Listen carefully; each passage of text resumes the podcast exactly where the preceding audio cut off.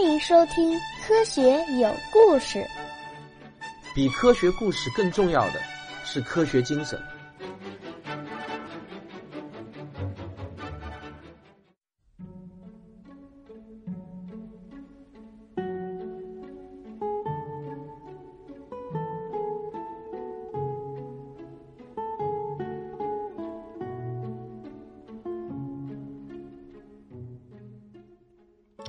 大家好，这次呢让大家等的时间有点长了。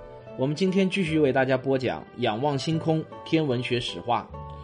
在上一期节目中，我给大家介绍了如何利用观测超新星来得到星系坐标点的时间坐标，这个呢可以作为横坐标。但是要完成宇宙膨胀速率的这个曲线图啊，还需要一个纵坐标。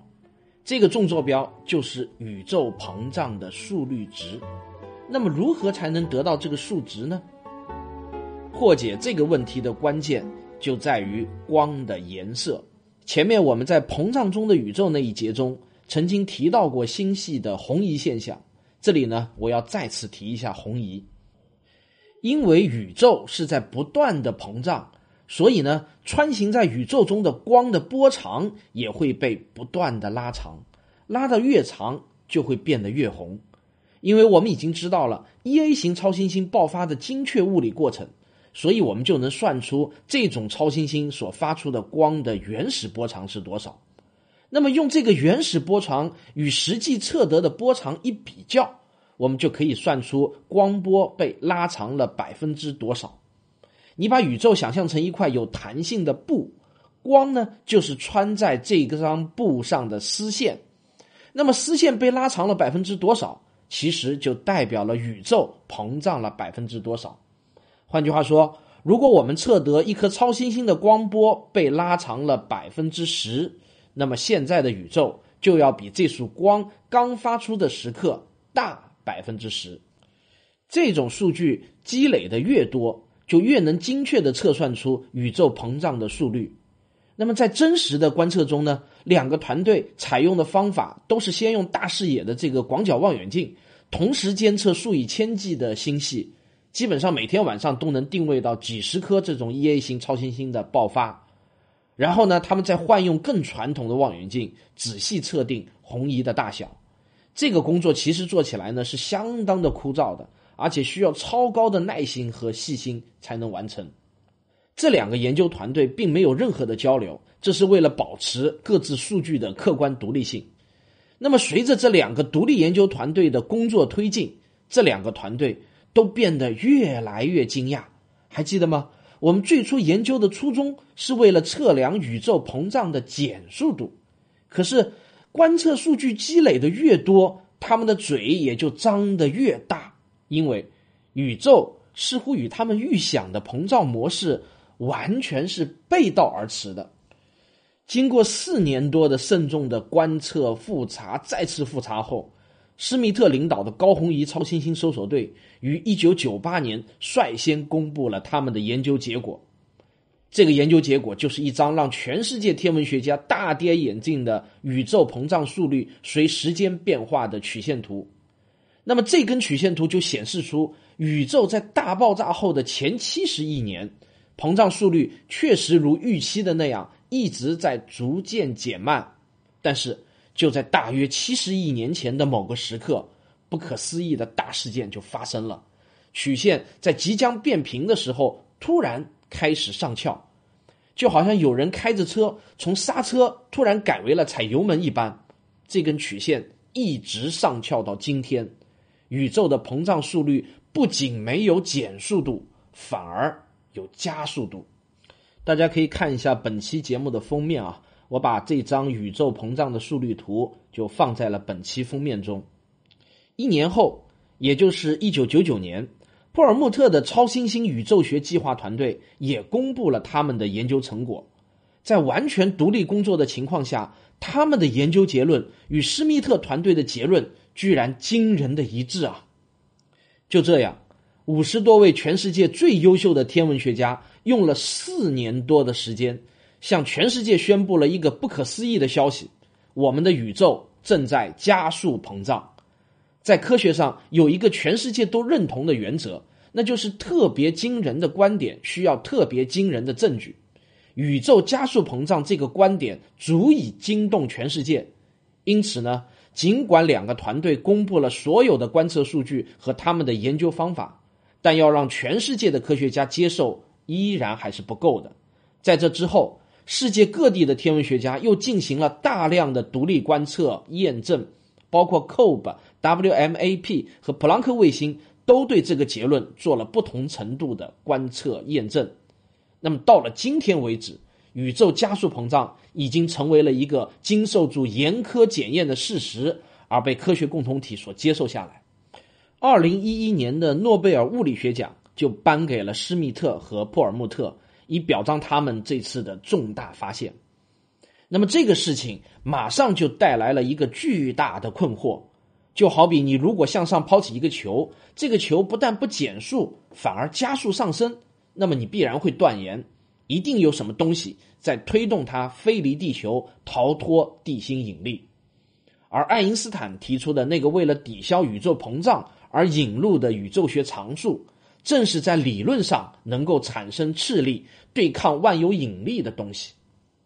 就这样，宇宙学常数又重新成为了万众瞩目的焦点。这个情况，如果爱因斯坦地下有知的话，我不知道他又该怎么想。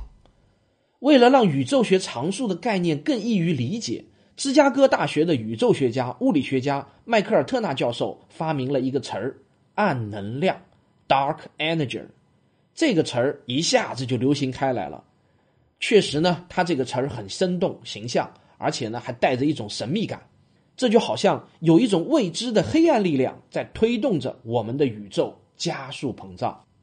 人类现在对暗能量的了解少得可怜，但也不是完全的一无所知。根据已经观测到的事实，科学界目前对暗能量的推测是这样的：它是由空间本身产生的一种排斥性引力，而且均匀的弥散在所有的空间中。这个排斥性引力非常非常的小，到底有多小呢？根据智能方程，我们可以将能量转换为等效的质量来理解。那么，超新星观测数据要求宇宙学常数小于十的二十九次方克每立方厘米，也就是一万亿亿亿克分之一每立方厘米。这个数字呢，实在是太小了，我估计你没有概念。那么，我就打一个比方，这就好像在一个地球那么大小的空间中，含有一滴雨滴的质量。在宇宙刚刚诞生的前七十亿年内，由于物质与物质还靠得比较近，因此。暗能量产生的推动力小于万有引力所产生的吸引力，但随着宇宙的膨胀，宇宙的密度变得越来越小，最终呢，使得暗能量占了上风。我想请你记住一点啊，暗能量与万有引力刚好相反，物质之间的空间越大，暗能量反而越强，因为宇宙学常数不会被稀释，它是空间的一种固有属性。相同单位大小的空间都具有相同大小的外推力，这也是爱因斯坦的广义相对论方程所决定的。因此呢，两个天体之间的距离越远，宇宙膨胀将它们推开的作用力也就越强。大约在七十亿年前，暗能量在与万有引力的对抗中取得了胜利。从那个时候开始，宇宙的膨胀速度就开始加速了。就像那张图中的曲线所显示的那样，这个暗能量到底是怎么产生的呢？有一些科学家就认为，暗能量就是空间的一种固有属性，或者说是广义相对论方程中的数学需要。这就好像光速不变一样，是宇宙的一个基本公理。那么既然是公理，就无需问为什么，也不需要证明。但这种解释让另一部分科学家很不满意。因为人类啊有一种打破砂锅问到底的本能，凡事呢都希望能找到一个原因。另一些科学家试图通过量子理论在微观上找到解释暗能量产生的原理，就诞生了很多很多的模型，但基本上呢也都是各执一词，理论对理论，很难找到证据。有一个经常在网上讲物理科普的中科院研究员叫李淼啊，蛮出名的，他就曾经开玩笑说。有多少暗能量专家，就会有多少暗能量模型。这确实是目前理论界的现状。这都是因为暗能量实在是太微弱了，我们还不具备在实验室中直接观测的能力。现在唯一的研究手段，就只能通过对超新星的观测来从宏观上研究暗能量。但有一点是可以肯定的，暗能量是当今物理界和天文学界最令人着迷的两大谜题之一，也是最前沿的科学问题。一九七九年诺贝尔物理学奖得主斯蒂芬·温伯格曾经说过。如果不解决暗能量这个路障，我们就无法全面理解基础物理学。还有一个著名的华裔物理学家，一九五七年诺贝尔物理学奖的得主李政道也断言，暗能量将是二十一世纪物理学面临的最大挑战。暗能量的发现让我们产生了一个很焦虑的问题：宇宙会一直这么膨胀下去，永远停不下来。而且，河外星系相对于我们的退行速度只会变得越来越大。如果按照这个趋势发展下去，那么几千亿年以后，银河系附近的所有星系相对于我们的退行速度就都会大于光速了。换句话说，它们发出的光永远也到不了银河系，它们都会退出我们的宇宙世界，进入一个我们从理论上永远也看不到的区域。想象一下，几千亿年以后的智慧文明再来观察我们的宇宙，他们会得出孤岛宇宙的结论：整个宇宙就只有银河系这一个孤零零的岛屿，除此之外就是无边无际的黑暗。这个结论实在是令人感到非常的不安。虽然我连一百年都活不到，但是我依然对宇宙的命运感到很难受。其实与我有一样想法的这个科学家也很多。他们就试图找到宇宙不会一直膨胀下去，避免这个大撕裂命运的证据和理论模型。当然，大多数人可能会觉得这些宇宙学家还真是无聊啊！几千亿年以后的宇宙关我们屁事啊？有啥好研究的？但我想说的是，好奇心驱动着人类文明的发展，正是这种纯粹为了好奇而好奇的研究。才让我对人类这种伟大的智慧物种充满自豪感。从另一个方面来说，我们人类也是极为幸运的。我们生活在一个能够看到几千亿个河外星系的宇宙中，在太空望远镜中的宇宙是一个千姿百态的宇宙。用一点诗意的语言来描写的话，我们生活在一个百花绽放的年代，在所有的花儿枯萎之前，让我们尽情享受花儿的千娇百媚吧。好了，在你有了这个暗物质和暗能量的基本概念后呢，我们就可以来谈谈宇宙的形状以及宇宙到底是有限还是无限这个问题了。当然，我们这里所指的宇宙是现在的宇宙，而不是早期的宇宙。根据宇宙大爆炸理论，宇宙呢是开始于一个点，在宇宙的最早期，那当然是有限的。我还给你打过一个恐怖的这个循环空间的比方，还记得吗？现在我们要谈的是，经过了一百三十七亿年膨胀之后的宇宙，到底又是一个什么样的形状呢？如果你听过我《时间的形状》那个专辑的话，你就会明白，时间和空间都是可以被弯曲的，是可以有特定的形状的。当然了，也一定会有不少读者不能理解空间弯曲的概念，所以我还得先简单的普及一些关于空间形状的基础知识。我们先从一个平面开始。你在一张平坦的纸上画出两根互相平行的线，那么它们永远也不会相交。你也可以在这张纸上画一个三角形，那么三角形的内角和就一定是一百八十度。可是如果你在地球上，我们看似两根互相平行的经线，最终其实会相交于南北两个极点。在一个球面上，如果你画一个三角形。那么这个三角形的内角和其实是大于一百八十度的，正是这些几何属性上的差异，让我们能够理解什么是一张完全平坦的纸面和一张弯曲的纸面。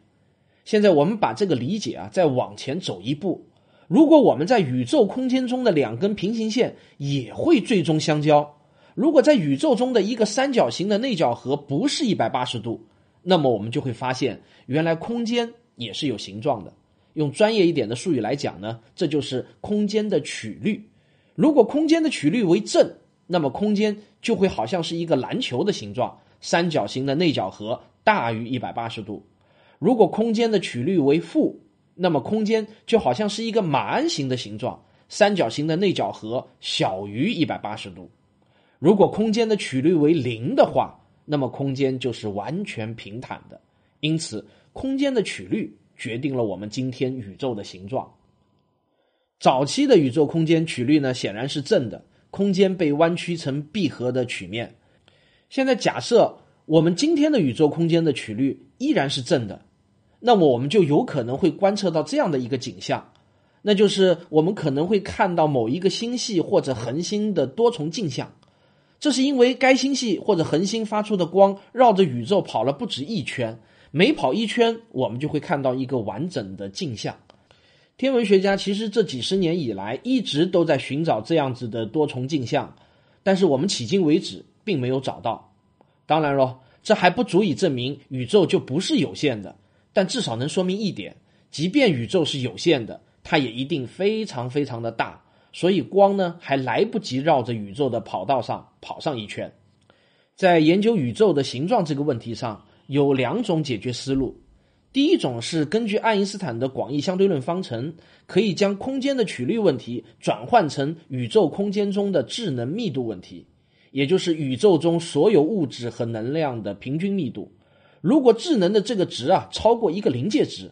那么引力就会导致空间朝着自己弯曲，形成闭合的球形，空间的曲率就为正。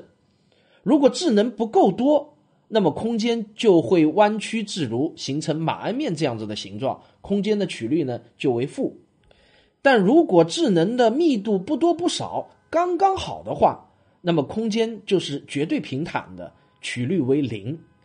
理论计算的结果表明，这个临界值大约是二乘十的负二十九克每立方厘米，大概就相当于每立方米存在六个氢原子这样的一种密度。换句话说呢，就是如果把地球、太阳、月亮以及所有的天体都给打碎了，把它们所包含的所有的原子都平均分布在宇宙空间中，看看每立方米能分到多少个原子。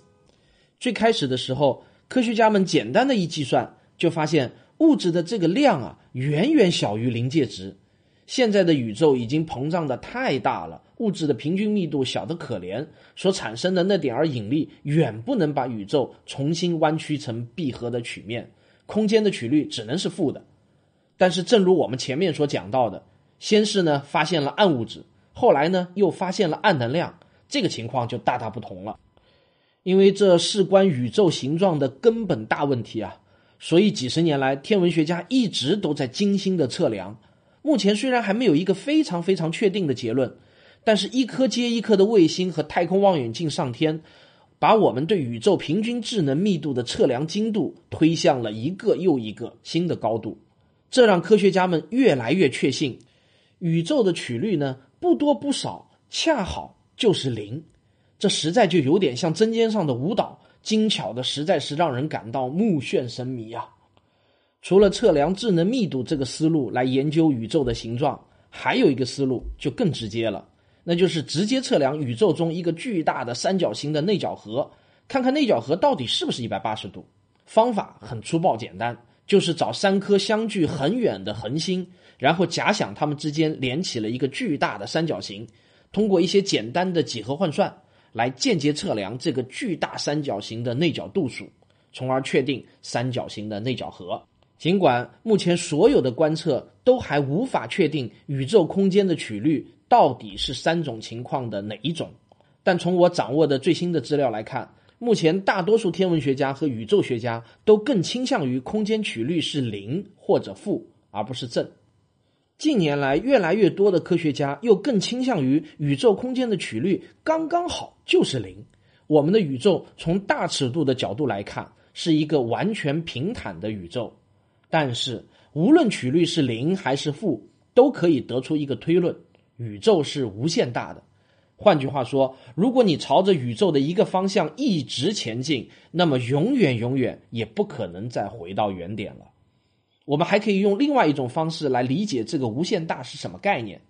大家已经知道，光速是一切物质运动的速度上限，而我们在前面已经解释过，星系相对于我们的退行速度是可以超过光速的。那么无论我们怎么追，也不可能追上那些退行速度超过光速的星系。我们永远也无法知道到底有多少星系已经退出了我们的宇宙世界范围。但是请记住，哪怕宇宙的整体是无限的，宇宙的可观测部分却是有限的。这就是可观宇宙的大小。有时候我们说起宇宙的大小，往往指的是这个概念。因为宇宙一直在膨胀，所以当我们向太空深处极目远眺时，看到的最远的地方，其实要远远超过一百三十七亿光年。根据宇宙膨胀的速度，我们可以计算出，我们朝一个方向看，最远可达的距离是四百六十五亿光年，这就是可观宇宙的半径。那么，整个可观宇宙的直径大小就是九百三十亿光年。我还可以用另外一个更加专业一点的方式来讲解什么是可观宇宙。我们假设有一个光子从大爆炸的起点出发，在膨胀的宇宙中一直飞行了一百三十七亿年，这就好像一个人在机场的自动人行步道上走了一百三十七亿年。那么经过的距离总共是多少呢？根据已知的各种宇宙学参数，可以计算出这个距离就是九百三十亿光年。在宇宙学中，这个距离也被称之为今天宇宙的粒子世界。世界这两个字就是那个势力的势，界限的界。这个世界会随着宇宙年龄的增长而不断增长。好了，科学有故事，本期就为您讲到这里。下一期我们就要开始探究最后的问题，那个关于宇宙终极命运的问题。我是卓老板，我是吴婷婷，我是汪杰，我们是科学声音。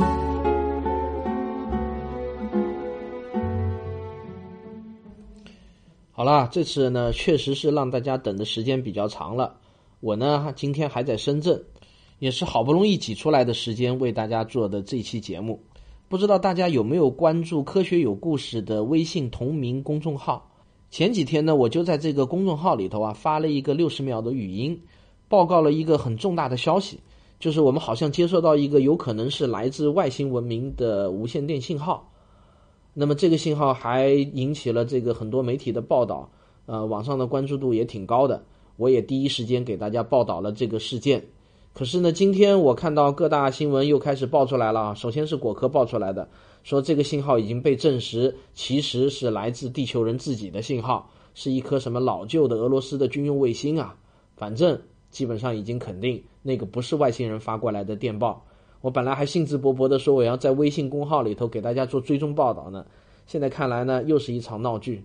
不过呢，这种事情很正常，外星人的信号哪有这么容易找到啊？如果你喜欢我的节目的话呢，我强烈建议你也关注一下我的微信公号，在那个里头呢，我会冷不丁的就给大家发一个六十秒的语音出来，很随意，也很有现场感。另外给大家播报一下，我本月二十一号在西安出差，不知道我的听众当中呢有没有西安的朋友？如果有的话呢，我们可以在二十二号的时候呢搞一个西安的听众见面会，你们看怎么样？如果有的话，请留言给我。没有的话呢，也就算了。哎，不过多希望有一点美女听众啊。不过好像这是一个奢望。好吧，今天就讲到这里。如果你喜欢我的节目的话呢，请别忘了点一下订阅。如果你觉得我的节目对你有帮助的话呢，也可以给我打赏以资鼓励。好啦，今天就讲到这里，谢谢大家，我们下期再见。